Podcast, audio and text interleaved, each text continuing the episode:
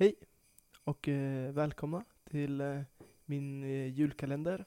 Arvids jul, har, ja, så får den heta. Och eh, jag ska försöka hålla det kort. Det här är ju första december, så det här är första luckan och första avsnittet som släpps. Spännande, mycket spännande. Hurra! Um, ehm, jag ska inte säga så mycket öm, men förlåt. Jag tänker inte klippa. Det här kommer vara en väldigt oklippt julkalender, men väldigt fin ändå.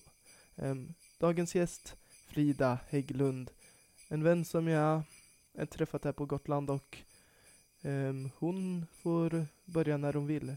Det dumma är att det börjar med att hon säger nu börjar vi, så när jag säger nu börjar vi blir det dubbelt nu börjar vi. Men nu börjar vi. Eller vad? Nu börjar vi. Eller det. Eller vad? Nu börjar det. Första december. Årets mest hektiska tid. Glöggfester, luciatåg tillverka julkalendrar med 24 paket åt varje barn, körframträdanden, bakning, paketinköp, julstädning, resor, hem till familjen då, terminsavslutningar med prov, inlämningar och fester, familjemiddagar. Och den här tiden spenderar vi också mest pengar. Vi köper klappar och mat, godis och resor. Vi pyntar våra hus. Ni känner väl till Falk Adolfsson Adolfssons sång Mer jul. Ge mig en svårknäckt nöt, sötare gröt, djupare dopp i grytan. Glittrigare glim och grötigare rim och mer Arne Weise i rutan. Inte Gina Dirawi, henne vill vi inte ha. Ge oss tillbaka Arne Weise. Jag vill ha rymligare säck, segare knäck och fetare fläsk från grisen. Krimsigare krams, längre långdans och raskare räv på isen. Jag vill ha mer jul. Ge mig mer jul. Och helst vill vi ha det nu. På Facebook och Instagram har julgranar och adventsljusstakar härjat i minst en vecka redan. Ironiskt nog var advent ursprungligen en fasteperiod. En tid då man förberedde sig inför julen genom att avstå från saker. Den var en påminnelse om julens budskap att Gud avstod sin gudomlighet och sin tillvaro i himmelens prakt för att bli en människa. Han avstod från sin makt och härlighet och blev ett hjälplöst barn som föddes i ett stall för att alla andra dörrar var stängda.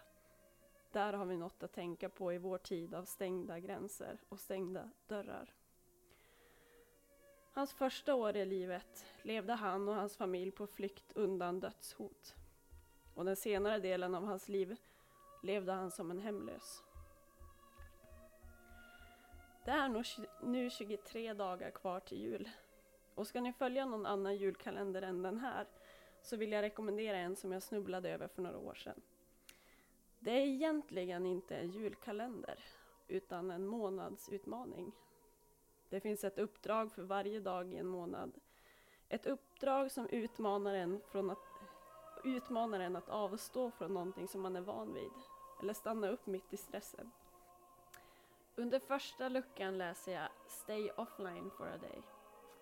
Andra dagar kan utmaningarna se ut så här. Städa ur garderoben. Skriv ner dina tre viktigaste prioriteringar i livet. Låt advent bli en tid då vi inte bara ropar mer, mer. Utan en tid då vi kan stilla oss en stund sitta ner och bli ödmjuka och tacksamma för det som vi redan har. Och kanske också ta chansen att dela med oss till någon som behöver.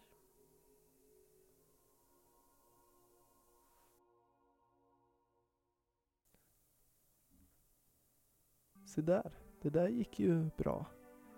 Um, nu är det något sjukt eko för mig, men vi får se om det fortsätter. Det är lite mysigt med lite eko, eko, eko. I alla fall, det här var första avsnittet i Arvids julkalender. Um, lyssna gärna igen och ja, um, ta vara på det hon sa. Ja, just det, jag har en, uh, ja men jag länkar en länk till den där bilden såklart.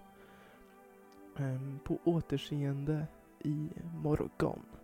En ny gäst som får prata om vad den vill.